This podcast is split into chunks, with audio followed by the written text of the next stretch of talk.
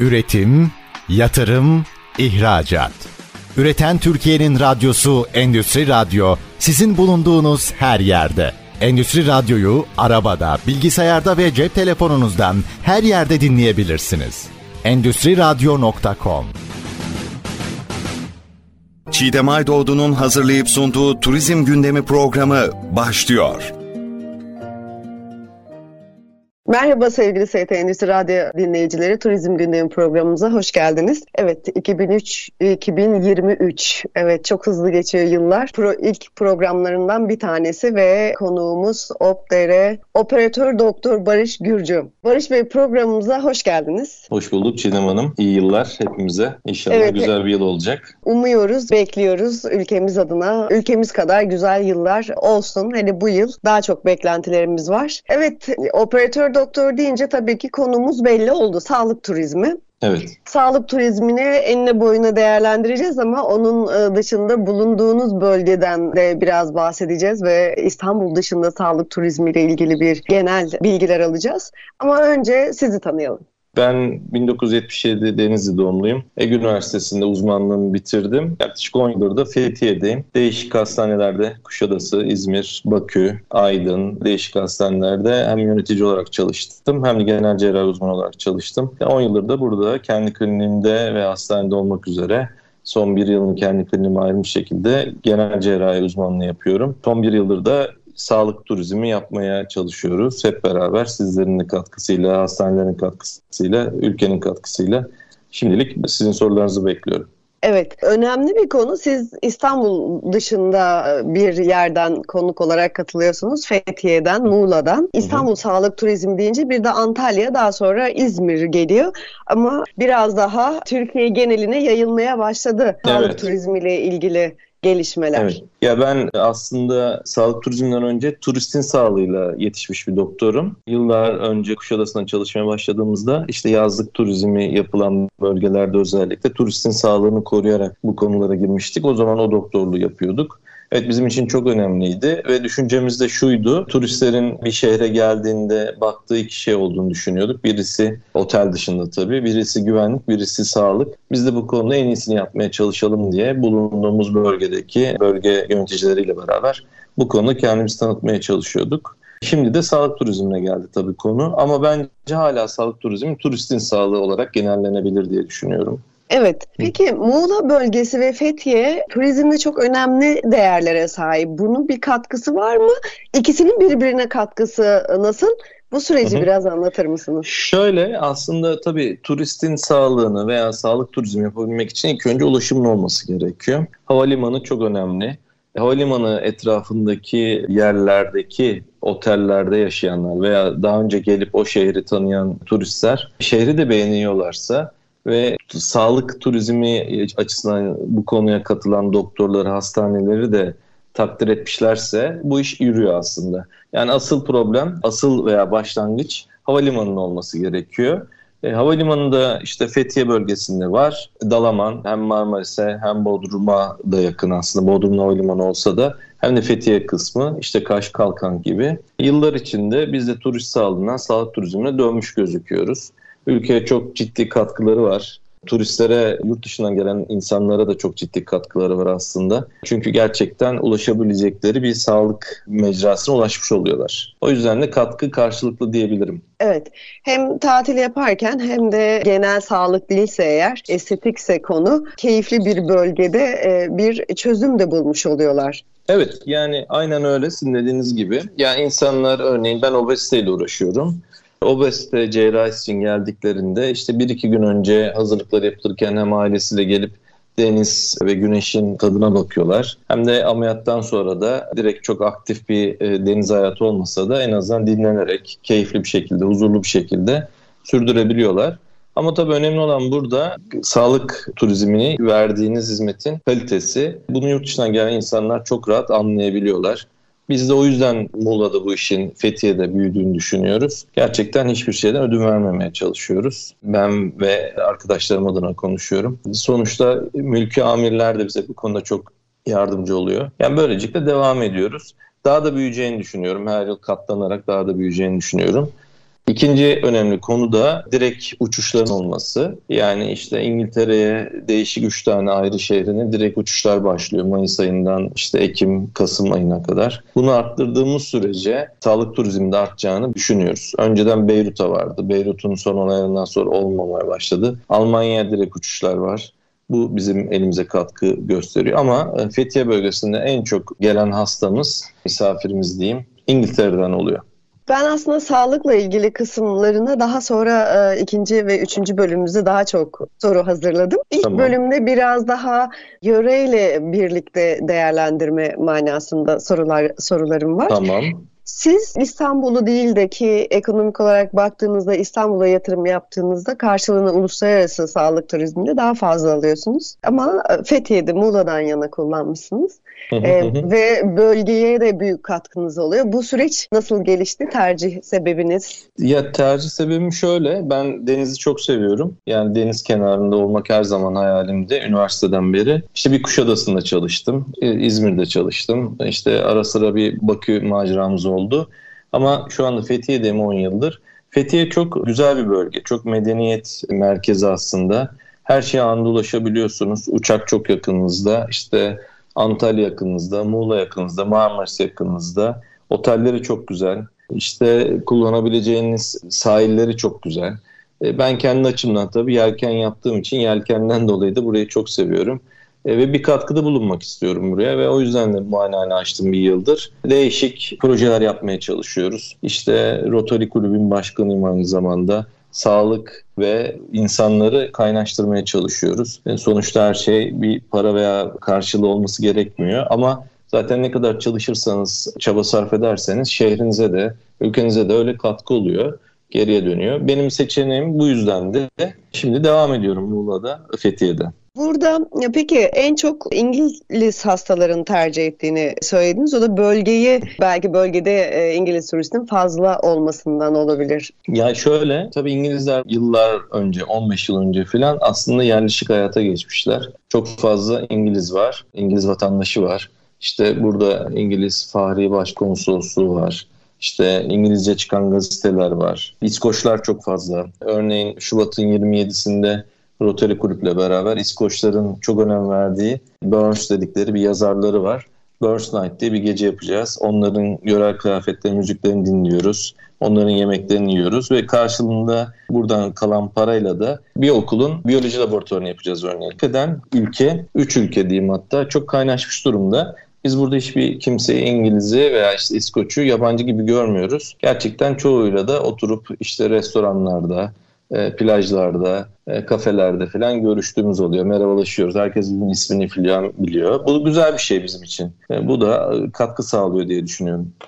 Peki siz bir değil birçok branşta tedavi uyguluyorsunuz. Bu obezite ile birlikte. Bu konularda bilgi alabilir miyim?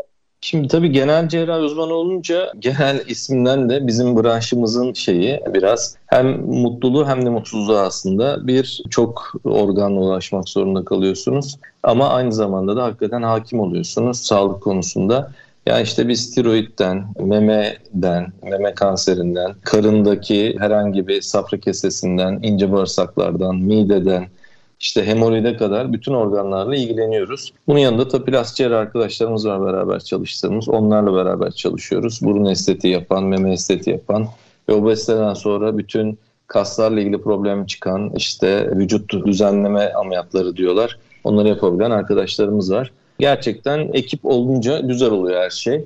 İşte zayıflama konusunda değişik yöntemler var. Onları kullanıyoruz. İşte mide botoksu dediğimiz bir yöntem var. Çok basit bir işlem. Yaklaşık yarım saat kadar sürüyor. Diyetisyenimizle beraber hastamızı 6 ay kadar izliyoruz. Bunun için çok fazla hastamız geliyor. Çünkü şöyle diyor yabancı turistimiz de ben geleyim işlemimi yaptırayım. İşte bir haftada tatilimi yap gideyim. Gerçekten güzel bir alternatif onlar için. Mide balonu örneğin zayıflama için yine Geliyor bir gece hastanede kalıyor yatırıyoruz ve bir haftada hem bizim gözetimimizde oluyor hem de tatilini yapıyor. Hem de yeme alışkanlıklarını bizimle beraber kazanıyor. Böyle olunca da işlemlerini yaptırıp gidiyor. Hasta memnun sonuçta anında ulaşabiliyor. Tabii ücret konusunda onlar için ulaşılabilir olmak da e, bir seçici yöntem. Kendi ülkelerindeki sağlık politikaları biraz daha farklı bize göre. İşte her hasta istediği zaman her doktor ulaşamıyor. Dışarıdaki doktor uzman sayısı çok az. Hastaneye her an başvurma sayıları çok zor. O yüzden de bu konuda gerçekten şanslı olduğumuzu düşünüyorum. Tabii İngiltere demişken bu sene örneğin özellikle Almanya'dan çok fazla hastamız geldi. Almanya'da uçuşlardan dolayı bizi tercih ediyorlar. Gelip işlemlerini yaptırıp bir hafta sonra gidiyorlar. Bu da bizim için bir seçenek olmuş oldu. Evet, burada e, tabii ki yabancı sigortalar veya herhangi bir resmi destekler olmuyor sanırım değil mi henüz hala? Yok, hala henüz yok. İşte e, İngiltere ve Almanya'da ciddi görüşmeler yapılsa da tabii ülkeler kendi şeylerini, yatırımını buraya yatırmak istemiyorlar ve hastaların da özellikle estetik açıdan, obezite de estetik açıdan giriyor onlar için. Gidip işte böyle işlemler yapılması için bir sigortadan veya başka bir şey yararlanmasını istemiyor. Yararlanabileceğini de çok uzun vadede düşünmüyorum kendi adıma. Hastalar da bunu çok sorun yapmıyor. Çünkü işte bu Türk parası ve yurt dışındaki para oranlarına bakınca ulaşılabiliyor burası onlar için. Biz de şöyle düşünüyoruz. Yani bize gelen her hasta bir tane hasta bile olsa işte Fethiye Çarşısı'nda ulaştığı zaman mutlaka alışveriş yapıyor. Bir otelde kalıyor. Restoranda 7 gün en az 14 öğün yiyorlar. Sabah akşam kahvaltı olmamak şartıyla örneğin. Çok ciddi bir hareketlendirme sağlıyor. Yani yelkeni sevene bile hani yelkenimi gösteriyorum. Yelken için bile bir yıl sonra buraya geleceklerini planlayacaklarını duyuyoruz. Bizim için hoş oluyor tabii bu iş. Doktorların üstüne böyle bir sağlık turizmin yanında turizme katkı sağlamak da ayrı bir şey. Hiç üniversitedeyken böyle bir şey olacağını düşünmüyordum örneğin kendi adıma. Ama çok mutluyuz. Evet, şimdi siz böyle anlatınca tabii ki e, şöyle hani bir bölgede genel anlamda sağlık turizminde altyapının tam olması gerekiyor. Sanırım hastanelerde bu konuda teknolojik olarak, yoğun bakım olarak da yeterli. Benim çalıştığım hastane özel hastane. Üçüncü basamak yoğun bakım var. E, ben zaten o hastanede çalışıyordum. Oradan ayrıldım. Ama ayrılmış olmam hani onlarla ayrılmışın anlamına gelmiyor. Hala içlerindeyiz yönetimiyle beraber. Hastane için her türlü şeyi, teknolojik yeniliği getirmeye çalışıyoruz. Ama hastane gerçekten her türlü ameliyatı, her türlü kanser ameliyatını yapacak boyutta yoğun bakımları var. Yani bu ne demek? Üçüncü basamak yoğun bakım. En yüksek yoğun bakıma sahip olması demek. Teknik olarak e, işte radyolojik yöntemler olarak her türlü tetkiyi yapabilecek durumdalar. Biyokimya olarak. Biz hastalarımızı gerçekten burada çok güzel ağırladığımızı düşünüyorum. Otelcilik hizmeti de Fethiye'nin bir otel bölgesi olmasından gelen bir katkıyla beraber e, gerçekten çok ileri düzeyde. Evet bu altyapı zaten önemli olan teknoloji ve tabii ki burada birinci önemde insan kaynağı yani başarılı cerrahların ve hekimlerin ve bir ekibinin olması gerekiyor. Bu altyapıyı sağlamış görünüyor Muğla. Hı, Aynen. Hı. Peki şu ana kadar özellikle sadece e, hani bölgede yaşamıyor ama duyarak gelmiş veya tanıtımlarla sizi bölgeyi tercih etmiş hasta grupları hangi bölgeden geliyor? Yani yine aslında aynı şey İngiltere ve Almanya'dan geliyor insanlar nedense. Yani hiç İtalyan hastamız olmuyor örneğin. Yani İspanya'dan bir iki tane hastamız olsa da artacağını düşünüyoruz. İspanya çünkü biraz daha şey yeni yeni açılıyor bu gibi şeylerde. Yani insanları ülke dışına çıkmaya yeni başlamış durumda. Neden? O da öyle. İspanya sizin de tahmin edebileceğiniz gibi İtalya Akdeniz ülkesi. Denize ve turizme çok yakınlar. İngiltere ve Almanya turizm için geldikten sonra bizi duymuş gibi sanki benim öngörüm. İşte e, İskandinav ülkeleri, Norveç, Finlandiya, işte Danimarka'dan filan henüz çok fazla buraya gelen yok. O da şundan dolayı diye düşünüyorum. Oradaki insan sayısı ve sağlık e, konusunda ulaşabilirlikleri daha yüksek sanırım. Ama en çok bize gelen, bizi tercih eden hastamız veya danışanımız diyeyim İngiltere ve Almanya. Evet şimdi evet birinci bölümümüzü sonuna geldik. Ee, kısa bir reklam arası vereceğiz. Daha sonra ikinci tamam. bölümde devam edeceğiz. Kısa tamam. bir reklamla. Üretim, yatırım, ihracat. Üreten Türkiye'nin radyosu Endüstri Radyo sizin bulunduğunuz her yerde. Endüstri Radyo'yu arabada, bilgisayarda ve cep telefonunuzdan her yerde dinleyebilirsiniz. Endüstri Radyo.com Evet sevgili ST Endüstri Radyo dinleyicileri Turizm Gündemi programımız devam ediyor. Konumuz sağlık turizmi. Konuğumuz da operatör doktor Barış Gürcü. Genel cerrahi ve obezite tedavisi öncelikle branşı ama tabii bunun dışında Fethiye bölgesinde kendisi Muğla'da görev yapıyor ve sağlık turizminin İstanbul ve Antalya dışındaki bölgelerdeki genel değerlendirmesini kısaca yaptık ilk bölümümüzde. İkinci bölümümüzde de daha çok hastalıklar ve yaptığınız işlemlerle ilgili sorular sorularım var Barış Bey. Tamam, bekliyorum. Şimdi mide botoksu dedik ve zayıf obezite ile ilgili özellikle belirli konulardan bahsettik. Mide balonu dedik ama tabii ki daha mide ameliyatını geçmedik orada. Bu süreçler tamam. nasıl işliyor? Mesela bir hasta size geliyor. Bunun bir kilo limiti var mı mesela obezite tedavisine veya cerrahisine girmesi hı hı. için? Tabii şöyle yani ilk önce yazışmalarla başlıyor aslında. Bize bir şekilde telefonlarımıza ulaşıyorlar. İşte benim hemşirem ve diyetisyenimle bir ön değerlendirme yapılıyor. İşte hastanın yaşı, başka hastalıkları var mı, daha önce geçirdiği ameliyat var mı gibilerinden. Hastanın kilo problemi olduğunda biz genelde e, bunu bir matematik oranına göre bakıyoruz. İşte kilonun e, boyun karesine bölünmesiyle oluşan bir değer var. Biz buna vücut kitle indeksi diyoruz. Vücut kitle indeksi bizim için standart tüm dünyada. Bunu kullanıyoruz. O da şöyle işte vücut kitle indeksi 27 ile 35 arasında olan hastalarımıza ek tedavi yöntemleri yapıyoruz ameliyat dışındakileri. 35'in üstündeki hastalarımıza biraz daha inceleme ihtiyacı duyuyoruz. İşte ek hastalıkları var mı? Daha önce bunu denemişler mi? İşte diyetisyene gitmişler mi? Kaç yıldır kilolular? Yaşları nedir? Eğer bunlar bizim kafamıza oturduktan sonra yine ameliyat kararı verecek olursak 35'in üstüne yapıyoruz. Ama 40 vücut kitle indeksi üstünde olan hastalarımıza birinci tercihimiz kesinlikle ameliyat oluyor. Ameliyatı da işte sleeve gastrektomi dediğimiz Türkiye'de konuştuğumuz tüp mide veya bypass dediğimiz değişik gastrik bypass ve diyabet ameliyatları dediğimiz ameliyat çeşitleri var. Hasta vücut kitle indeksi 35'in altında ise ve mide botoksu veya mide balonu gibi bir ek öneri istiyorsa yani ben kilo vermek istiyorum ama veremiyorum uzun zamandır dediğinde diyetisyenimizle beraber bir konsülte edip ek hastalıklarına bakıp uygunsa hastamızı davet ediyoruz. Hastamız geldiğinde sabahleyin kanları alınıyor, kliniğimizde ölçümleri yapılıyor, muayenesi yapılıyor. Öğleden sonra hastanede endoskopi altında mide botoks işlemi yapılıyor. Mide botoks işlemi yapıldıktan bir saat sonra hastamızı taburcu ediyoruz. İlk hafta diyeti önemli biraz. Sıvı gıdalar yemesini istiyoruz. Soğuk ve sıvı gıdalar.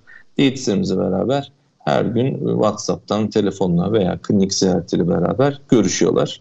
Mide balonu biraz daha farklı. Bazı hastalarımız özellikle İngiltere'den mide balonu istiyorlar özellikle. Mide balonu işte yutulabilir mide balonları, veya endoskopik yöntemle yapılan, işte hastanın uyutularak yapılan mide balonu yöntemleri var. Bu mide balonların hepsinde benim tercih ettiklerimin hepsinin içinde 500 cc kadar sıvı oluyor. İşte bir yıl sonra çıkartılma gibi veya 4 ay sonra kendiliğinden hiçbir şey yapmadan atılabilir, dışkı yoluyla atılabilir yöntem olarak kullanıyoruz. Mide balonu taktığımızda da hastada biraz daha işte 500 cc'lik ve midenin içinde yabancı bir cisim olduğu için o gece hastaneye yatırmayı öngörüyoruz. Biraz daha rahat geçiriyor çünkü. İşte taburcu da edebiliriz aslında ilaçlar verip ama hasta zaten buraya konfor amaçlı geliyor ve bir gecede konforsuz bir şekilde yaşasın istemiyoruz. Verdiğimiz ilaçlarla midedeki o bulantıyı azaltmasını sağlıyoruz. Bir gün sonra hiçbir şey kalmıyor zaten. Hastalar yine diyetisyen kontrolünde beraber bir haftayı tamamlayıp evlerine gidiyorlar. E iki gün sonra da uçabilirler. Hiçbir sıkıntı yok. Ama mutlaka gelen hastaların çoğu zaten böyle iki gününe gelmiyor en az 5 günlüğüne geliyor. Bu da bizim için kontrol amaçlı çok iyi oluyor. Peki ülkesine gittikten sonra takip e, nasıl oluyor? Şimdi takipleri şöyle, diyetisyenimizle ve benle beraber WhatsApp çıktıktan sonra çok rahatladık. Online, ayda bir online görüşmeler ama öbür türlü sü işte iki günde bir, haftada bir, işte 15 güne bir şekilde döndürülecek şekilde WhatsApp'tan yazışmalar yapıyoruz. İşte hastanın konuşmalarını dinliyoruz. Biz karşılıklı konuşmalar yolluyoruz. En küçük bir sıkıntı hissettiğimiz zaman online görüşme yapıyoruz. Çünkü online görüşme her zaman yapılamıyor. Ülke saat farkları ve çalışma düzenleri hepsinin farklı. Randevulaşmak şeyine uyaraktan, usulüne uyaraktan online görüşmeler yapıyoruz. Hastaların yeme, içme veya ilaç takviyesi olup olmayacağı konusunda kararlar veriyoruz. Oradaki doktorlar da aslında daha önceden daha şeydi, rigiddi bu konuda. Ama şimdi bütün doktorlar bizim istediğimiz tüm tetkikleri de bir ay sonra falan da yaptırabiliyorlar. O da bizim için kolaylaştırıcı bir yöntem oldu. Evet o özellikle de uluslararası sağlık konusunda ciddi problemde. Hasta evet. burada ameliyatını oluyor. Herhangi bir komplikasyon geliştiğinde veya desteğe ihtiyaç olduğunda belirli problemlerle veya tepkilerle karşılaşıyordu. Bu evet. konuda da oldukça büyük yorumlar var. Yani şöyle aslında sözünüzü kesiyorum kusura bakmayın. Yani ee, biz buyurun. tıp fakültesinde tüm dünyadaki tıp fakültesindeki dersler 3 aşağı 5 yukarı aynıdır. Bu etik olarak ve deontolojik olarak ben işte bana örneğin Hindistan'da ameliyat olmuş bir hasta gelip de bir hafta sonra işte bir komplikasyonla geldiğinde kapımı çaldığında onun sorumluluğu bende başlar artık. Yani aslında bütün dünyadaki mahkemelerde de anayasal hak olarak da biz doktorların yardım etmesi gerekiyor. İşte siz bir yerde ameliyat oldunuz gidin oraya deme gibi şansımız veya lüksümüz yok. Yani bu hastanın seçimidir parasını kendi vermiştir. Yani yapacak bir şey yoktur. E, acil durumla müdahale etmek zorundadır. Ha şöyledir. Yani örneğin bir ameliyat olur. Ya işte ben midemde bir ağrı hissediyorum. İşte huzursuz hissediyorum. Yediğimde işte çok çıkarıyorum örneğin filan gibilerinden. O zaman şu denir. Eğer hastanın hayati tehlikesi yok ise veya çok basit bir sıkıntıysa siz doktorunuzla bir görüşün denebilir. Ama onun dışındaki bütün müdahaleleri dünyadaki tüm doktorlar yapmak zorundayız. Sanırım bunu biraz anladık bütün dünyada. İnşallah daha da güzel olacak diye düşünüyorum. Onlar da aslında kendi ülkelerini düşünüyorlarsa oradaki maliyetler çok yüksek. Yani kendi maliyetlerini biz burada aslında azaltmış oluyoruz. Beraber aslında çalışmış oluyoruz onlarla. İnşallah bu konu daha da ilerler. Peki mesela bu kişiye göre değişiyor mu mide botoksu veya balonu uygulamasında yöntemler var mı ya da mesela böyle mesela göğüs implantında protezler var, boyutlar var. Evet, evet, ee, evet. gibi bu mide olayında da hani cerrahiye mide küçültmeye girmeden e, bu şekilde türleri, yöntemleri var mı? Şöyle yani hani biz endoskopi yaptığımızda midesinin içindeki büyüklüğe bakıp o mide balonunu koyacağımız içindeki sıvıyı değerlendirebiliyoruz. Yani Örneğin küçük bir mideyle karşılaşıyorsak 400 cc sıvı koyuyoruz ama midesi büyükse 500 cc kadar koyabiliyoruz. Bu bizim için bir seçenek. Bazen de bazı hastalar diyor ki ben kesinlikle ameliyat olmayacağım. Mide botoks yapmanızı istiyorum. Biz de her türlü şeyi açıklıyoruz. Bakın hani 35 vücut kitle indeksi üstündeki hastalarımızın yarar oranı çok az. Yok ben çok inatçıyım diyor. Ben ameliyat olmak istemiyorum, ameliyattan korkuyorum. Beni zayıflatın diyor. Burada da şey giriyor, yine deontoloji giriyor aslında. Evet hastaya sağlık açısından bir şey yapmamız lazım. Bizim için o kilodaki insanın 10 kilo, 20 kilo, 30 kilo vermesi bile ya her kilosu bizim için çok önemli aslında risk açısından. O yüzden de mide botoksu yapıyoruz. Bazen onlarda dozumuzu arttırdığımız oluyor. Yani çift doz botoks yapıyoruz 35'in üstündeki hastalarımıza gibi. Yani bunlar küçük küçük seçenek farkları ama genel anlamda %80 standart. Evet peki bunun başarı oranı yüzde kaç?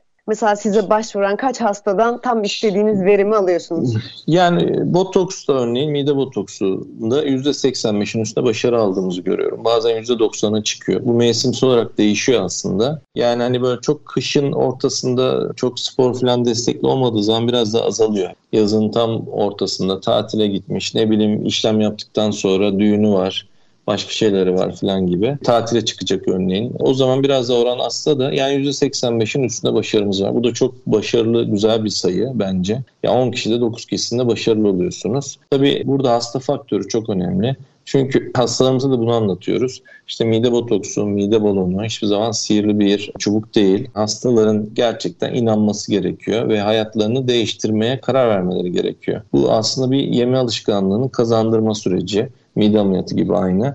Botoksun süresi 4 ile 6 ay arasında devam ediyor. Mide balonunun işte 4 ile 1 yıl arasında iki seçeneğimiz var. Bu arada kilo verdirirken yeme alışkanlığı kazanmasını istiyoruz hastamızın. Psikolojik olarak hazırlanmasını istiyoruz ve diyetisyen tekrar sanki yeniden böyle hayata başlamış gibi yeme alışkanlığı kazandırmasını e, umut ediyoruz. Eğer bunları evet. tamamlarsa hasta gerçekten başarı oranı e, çok yüksek. Çok da memnunuz. Ben hastalarıma hep aynı şeyi söylüyorum. Yani kendi aileme önerdim her tetkiki veya uygulama yöntemini bütün hastalarıma uygularım diye. Elimiz çok güçlendi son 5 yılda. İşte mide balonu çeşitleri arttı. Mide botoksu son 5 yıldır revaçta. Çok da başarılıyız. İyi ki de böyle bir şey yapıyoruz. Evet peki burada fiyatlamaları belirlerken bu bir standart fiyat mı var yoksa hastaya göre dozuna göre değişiyor mu? Şimdi çift doz kullandığımızda tabii ki bir masraf giriyor ama genelde onu çok koymuyoruz. İşte yurt dışından gelen hastalarım için standart bir fiyatımız var. Onu biz kendi maliyetlerimize göre değiştiriyoruz. Yani yılda işte hastane örneğin bizden aldığı masraf fiyatını arttırdığı zaman biz de arttırmak zorunda kalıyoruz. Ama standartımız var. Standart üstüne devam ediyor. Her hastaya aynı cevap veriyoruz. Peki Türk ve yabancı hastalar konusunda tabii ki fiyat farkı oluyor. Olmak zorunda. Çünkü yani gerçekten Türkiye'deki ödeme şekli, yurt dışındaki ödeme şekli farklı oluyor. Biz de ne bileyim otelini, transferini yaptığımız zaman farklı fiyatlar ödüyoruz. Hastaneye de bazen farklı fiyatlar ödemek zorunda kalabiliyoruz. Ama yani Türkiye'deki fiyatlar genel anlamında yani benim gördüğüm etik ve deontolojik çalışan merkezlerde özellikle bu fiyat çok standart. Hiç kimseyi rahatsız etmiyor. Her türlü açıklamamızı yapabiliyoruz verdiğimiz faturanın altında. Bu da bizi mutlu ediyor. Peki şöyle şimdi burada obezite cerrahisi ve tedavi yöntemlerinden bahsettikten sonra kanser tedavisi e, konusunda da e, bayağı bir çalışmalarınız var. Buradaki durum çok farklı. Genel sağlığa giriyor ve bir duygusal sebepleri çok farklı e, muhatap olduğunuz ve iletişimde olduğunuz hastayla. Bunu da burada esas sormak istediğim o duygu yoğunluğu ve geçişi çok farklı. Tedavi yöntemleri de çok farklı. Burada neler yapıyorsunuz ve süreç nasıl işliyor? İlk kanser hastamı uzmanlığımın ikinci yılında yapmıştım. Bir turist hastaya. Hiç unutmuyorum. Hollandalı bir hastaydı. Gerçekten hiç fark edilmeden gelmiş. Kuşadası'nda tatil yaparken. Hala onunla görüşüyoruz örneğin. Neredeyse yani 16 yıl oldu. Hala beraber yazışırız, görüşürüz ve bize çok güvenmişti. Gerçekten biz de hayatına bir dokunuş yaptığımızı yani verilen şansı iyi değerlendirdiğimizi düşünüyorum. Tabii hastalar şöyle bize yurt dışından benim şöyle kanserim var diye mesaj attıklarında gerçekten iki tane iki tür hastayla karşılaşıyoruz. Ya gerçekten yeni tanı almış ve işlemlerini çok hızlandırmak isteyen hastalar var. Bir de gerçekten orada her şey denenmiş, şey yapılamamış artık ve hani e, duymuşlar işte Türkiye'de de bunu yapılabilir mi diye denemek için bir umut için arıyorlar.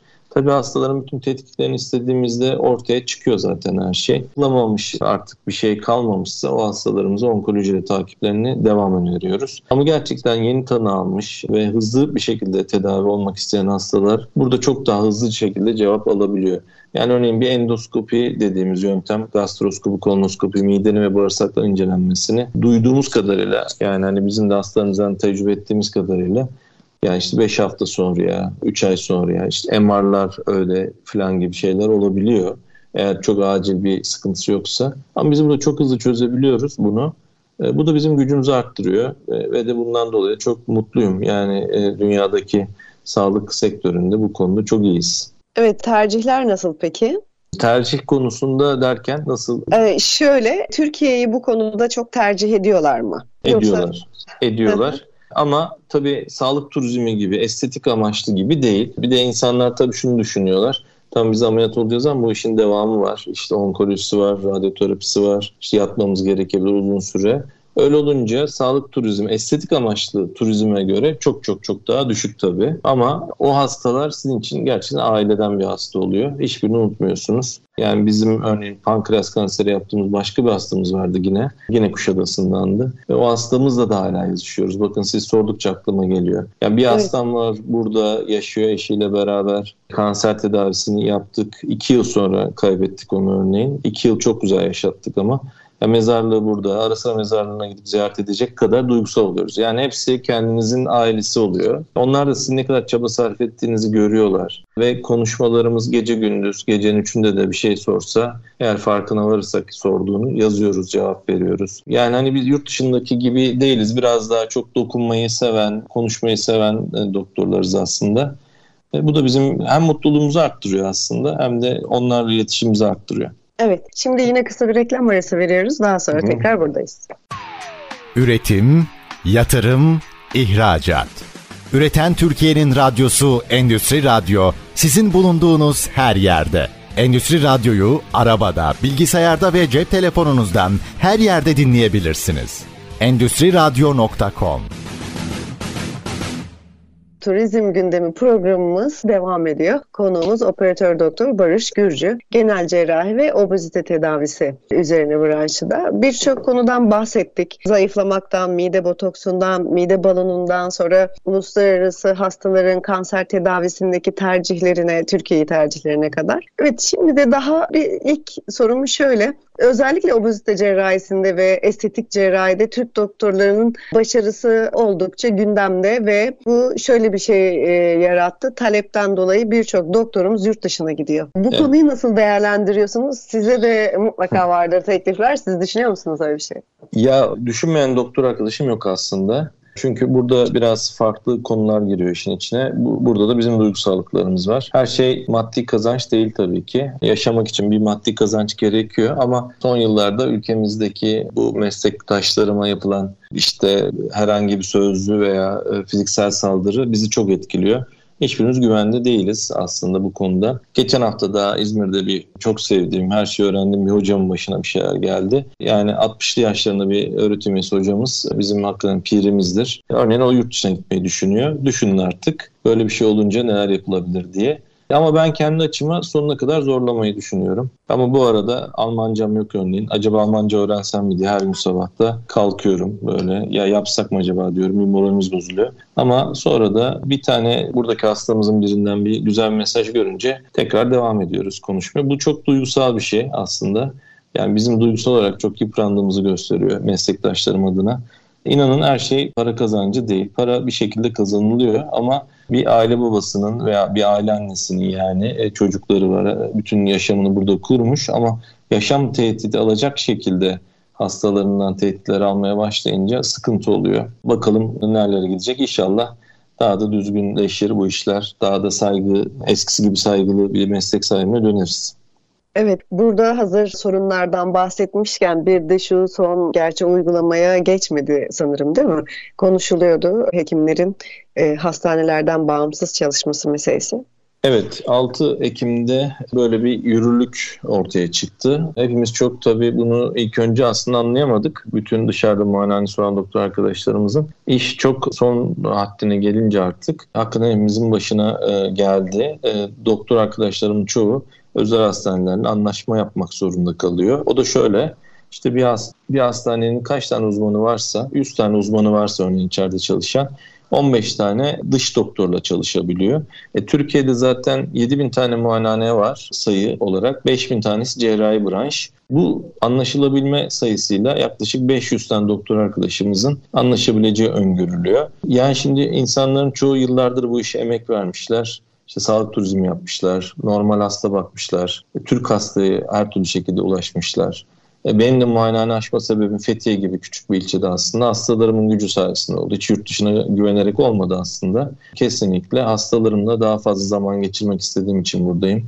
Çünkü hastalarımın hepsini aile hekimi gibi bütün sorunlarını, aile sorunlarını, işte çocuklarını, eşini, dostunu, her şeyini bilirim. E, bilmek zorundayım. Telefonlara cevap vermek zorundayım. Ve bir karar verdim kendimce. Muayenehane açmak istedim. Bu da benim anayasal en doğal hakkımdı. Ama sonra ben birinci yılımdayken işte bir yürürlükte böyle bir kararname çıktı. Ve dediler ki siz bir hastane anlaşmak zorundasınız. Ben şanslı olanlardan biriyim. Çünkü Fethiye'deki hastane hiçbir zaman beni dış doktor gibi görmedi. Onlara da teşekkür ederim. Hep beni kendi doktorları gibi gördüler. Ben de onları hep kendi hastanem gibi gördüm. Ama çoğu arkadaşım çok ciddi zorlanmış durumda ve anlaşamadılar hala. E, bu kararın biraz uzatıldığı düşünülüyor ama eninde sonunda sanırım bu iş bir şekilde kapatılmaya kadar gidecek diye düşünüyorum. O zaman işte İngiltere'de mi bahsettiğimiz gibi olacak yani işler. Yani İngiltere'de çok fazla muayenehanesi olan dışarıda insan yok ve oradaki insanlar bir şekilde sağlığa para ayırabiliyoruz yani hepimiz. E, tabii ki ekonomik durumlar ülkemizin de belli. iyi gittiği görülmüyor. Herkesin durumu çok sıkıntıda. Ama mutlaka insanlara bir şans e, yani bir seçenek sunmak zorundayız. Her şey özel hastane veya devlet hastanesi yetemiyor. Bizler de ciddi bir gücüz. Ülkemize ciddi bir katkı sağladığını düşünüyorum. Burada bizim yaklaşık ona yakın muayenehane var arkadaşlarımızın. Bunun 3-5 tanesi, 5 tanesi sağlık turizmi yaptığını düşünelim. Ciddi e, şekilde aslında bir kazanç sağlıyoruz e, Fethiye'ye. Katma değer sağlıyoruz. Bunlar da bizi üzüyor. İnşallah doğru yol bulunacaktır diye düşünüyorum. Ortak bir kararda Türkiye'nin evet önemli evet. yatırım yaptığı da bir alan sağlık turizmi. Çünkü evet. devletin inanılmaz sağlık turizmi ile ilgili hem hastane, klinik, doktor, acenta bazında da büyük destekleri de var prosedürü evet. doğru evet. uyguladığınızda hem bu kadar destek verip hem de gelişmeyi bu kadar standartize etmek biraz anlaşılamama da olabilir veya ben e, inşallah anlaşılır iki taraf da evet. birbirini anlar çünkü birbirimize zarar vermenin anlamı yok tek derdimiz şu anda ülkemize bir katkı sağlamak hep beraber ülkemizin de sağlık turizmi konusunda bir markalaşmışken bu markayı bitirmenin doğru olduğunu düşünmüyorum. Evet, markalaşma derken evet biz de sorumuzu da buradan devam edelim. Şimdi elbette ki başarıları Türk doktorlarının yaptıkları işlemlerle görünüyor. Devlet bu konuda e, uluslararası tanıtıma ciddi anlamda destek veriyor. Hem bireysel bazda hem yapılacak etkinliklerle. Mesela işte şimdi Almanya'da yapılacak olan sağlık turizmi tanıtımı ile ilgili etkinlik gibi. Burada önüne geçilemeyen bir konu da var. Karalamalar ve yorumlar. Burada bazen bu haklı olabilir. Çok az belki yüzde birlik bir kesimde. Ee, bunların önüne nasıl geçeceğiz? Bence şöyle geçeceğiz. Yani hani bizim örneğin her şeyimiz çok açık. Benim hangi üniversiteden mezun olduğum, hangi çalışmalar yaptığım. Yani CV'm çok net. Ne hastanelerde çalışmışım. Yani benim geçmişime bakılsa çok ciddi şeyim var. Örneğin 9 yıl bir hastane çalışmışım. Sonra muayene açmışım. Yani insanların da biz nasıl hani bir otele gittiğimizde yorumların hepsine bakıyorsak veya o otelin e, sertifikalarına bakıyorsak kliniklerin sertifikalarına bakılması lazım. Nereden mezun olmuş doktor, hangi çalışmalara gitmiş, hangi sertifikaları almış bunlar önemli şeyler.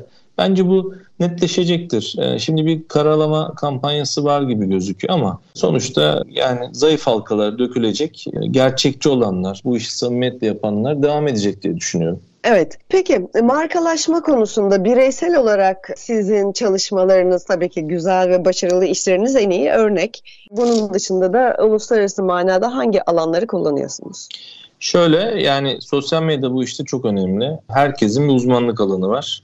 Sosyal medya ekibime çok güveniyorum. Yani hepimiz oturup aynı şekilde karar veriyoruz. Tabii bu işi karar verirken işte hemşiremiz, diyetisyenimiz, koordinatörümüz, dış doktorlarımız kendince hepsiyle oturup beraber karar veriyoruz.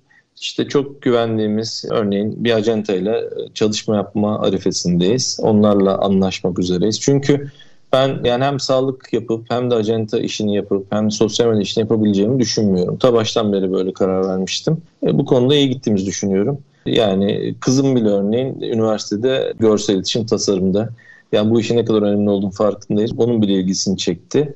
Ama doğru bir sosyal medya ekibi, doğru bir acenta herhalde bu işin en önemli noktası diye düşünüyorum. Peki fiyatları nasıl belirliyorsunuz? Mesela bir hekimimiz bu e, diyelim ki mide ameliyatı e, 3000 dolar diyor. Bir doktorumuz 5000 dolar diyor. Yurt dışında da bu farklı fiyatlarda ülkelere göre değişiyor. Bu fiyatları e, yurt içi ve yurt dışı e, diye böyle kategorize ederken neleri dikkate alarak şöyle yani ben bir ma- maliyet çıkartmak zorundayım bir işlem yaparken. Kullandığım malzemelerin hepsini birinci sınıf olmak zorunda. Hepsi sertifikalı olmak zorunda. Gerçekten hepsi FDA onayı almak zorunda. İşte bu şeyle ilgili onayları almak zorunda. Cihaz kullanıyorsanız.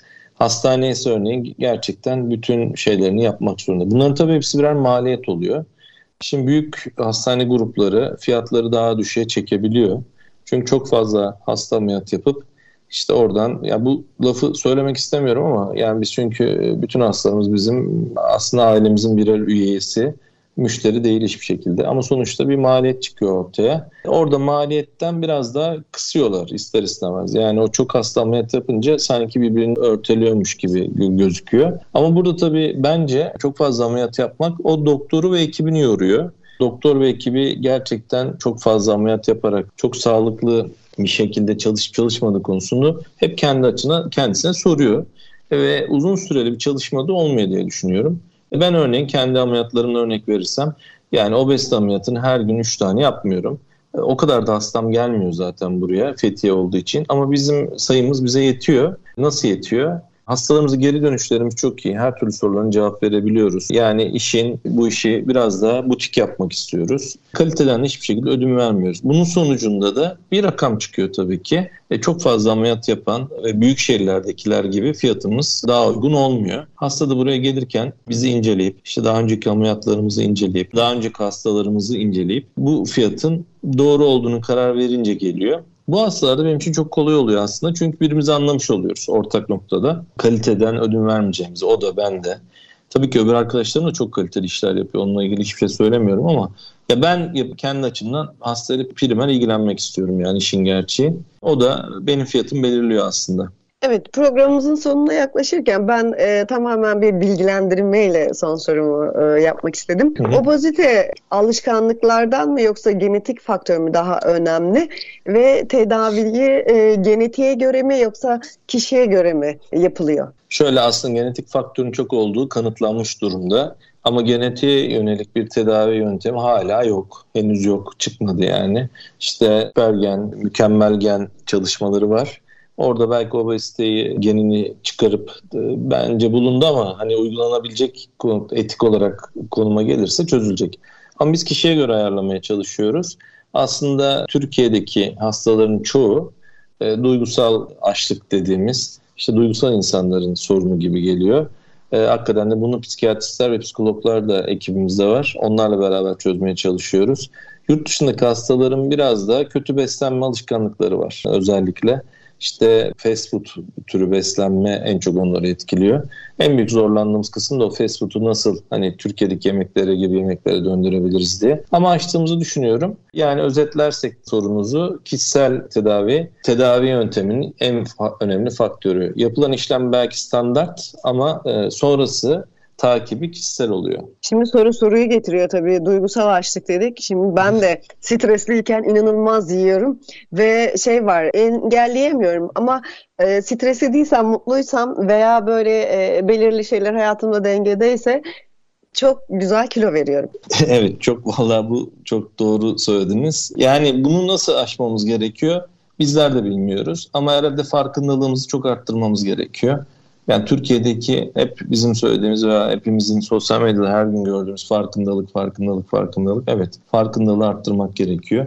Yediğimiz şeyi koklayıp tadını anlayıp oturup zaman ayırıp yemek gerekiyor. Ama Türkiye'de biz biraz çok aceleciyiz. Her türlü konuda olduğu gibi. Trafik ışığında bile bir saniye bekleyemiyoruz hemen dat diye arkadan bir ses geliyor yemek yemenin e, kendimiz için verdiğimiz bir aslında hediye olduğunu ve oturup işte yarım saat değil bir saate döndürüp sohbetimizi orada yapacağımız lokmaları ağzımızda çiğneyerek 20 defa en azından kokusunun tadını anlayarak yapabileceğimiz şekilde olmamız gerektiğini düşünüyorum.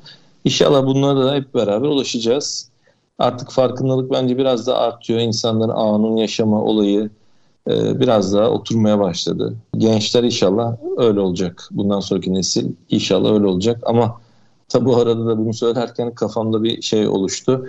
Yeni nesil biraz daha fast food'a e, ve televizyon karşısında, bilgisayar karşısında daha alışık oldular. Herhalde bu sorunu da çözeriz diye düşünüyorum. Evet, umarım. Güzel bir sohbet oldu. Son olarak eklemek istediğiniz bir konu var mı? Ben sizlere teşekkür ediyorum. İnşallah böyle programları daha çok yaparsak farkındalığı da arttırırız diye düşünüyorum. Teşekkürler ekibinize de.